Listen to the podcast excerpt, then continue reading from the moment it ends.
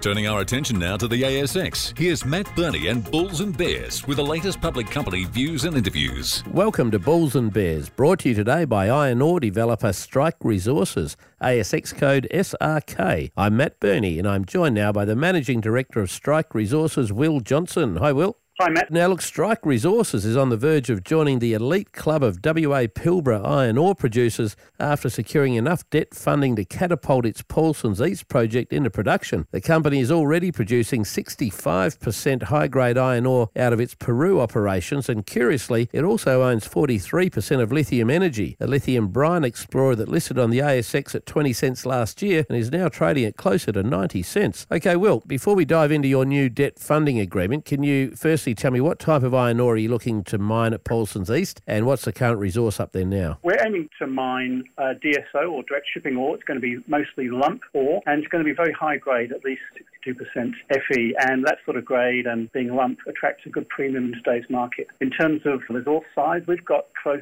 to ten million tonnes at an average grade of about sixty-one percent Fe. Are you seeing any potential upside to that resource, or is it still open, or have you pretty much defined it now? Look, there certainly is some upside. We think there's some extra strike of about one point six kilometres to the southeast, so we'll certainly be doing some more exploration over the next year or so to see if we can exploit that as well. Okay, so you're about to go mining. You've fully funded Paulson's East to production now. How much money did you raise, and who did you raise it from, and on what terms? We raised it as uh, debt funding, uh, ten million dollars Aussie, and we've um, secured it from Good Importing International. Okay, what sort of form does Good Importing International have in the iron ore business? Who are they? What do they do? They've been around a while and have got a good track record of ore trading with Australian companies such as Matt Gibson, Carrara, Shree Minerals. Also, we worked with them last year, and uh, they provided a similar facility to us to get our Peruvian operations up and running. And um, as I think you know, Matt, we've had a couple of shipments out of Peru, as you mentioned, um, sixty-five percent Fe shipments going to China through them. So they've got a really good track record, both with other companies and with us. Now, you ran a feasibility study on Paulson's East based on an iron ore price of U S one hundred ten dollars a tonne. How much net cash flow is that project predicted to churn out over its initial three and a half year mine life, and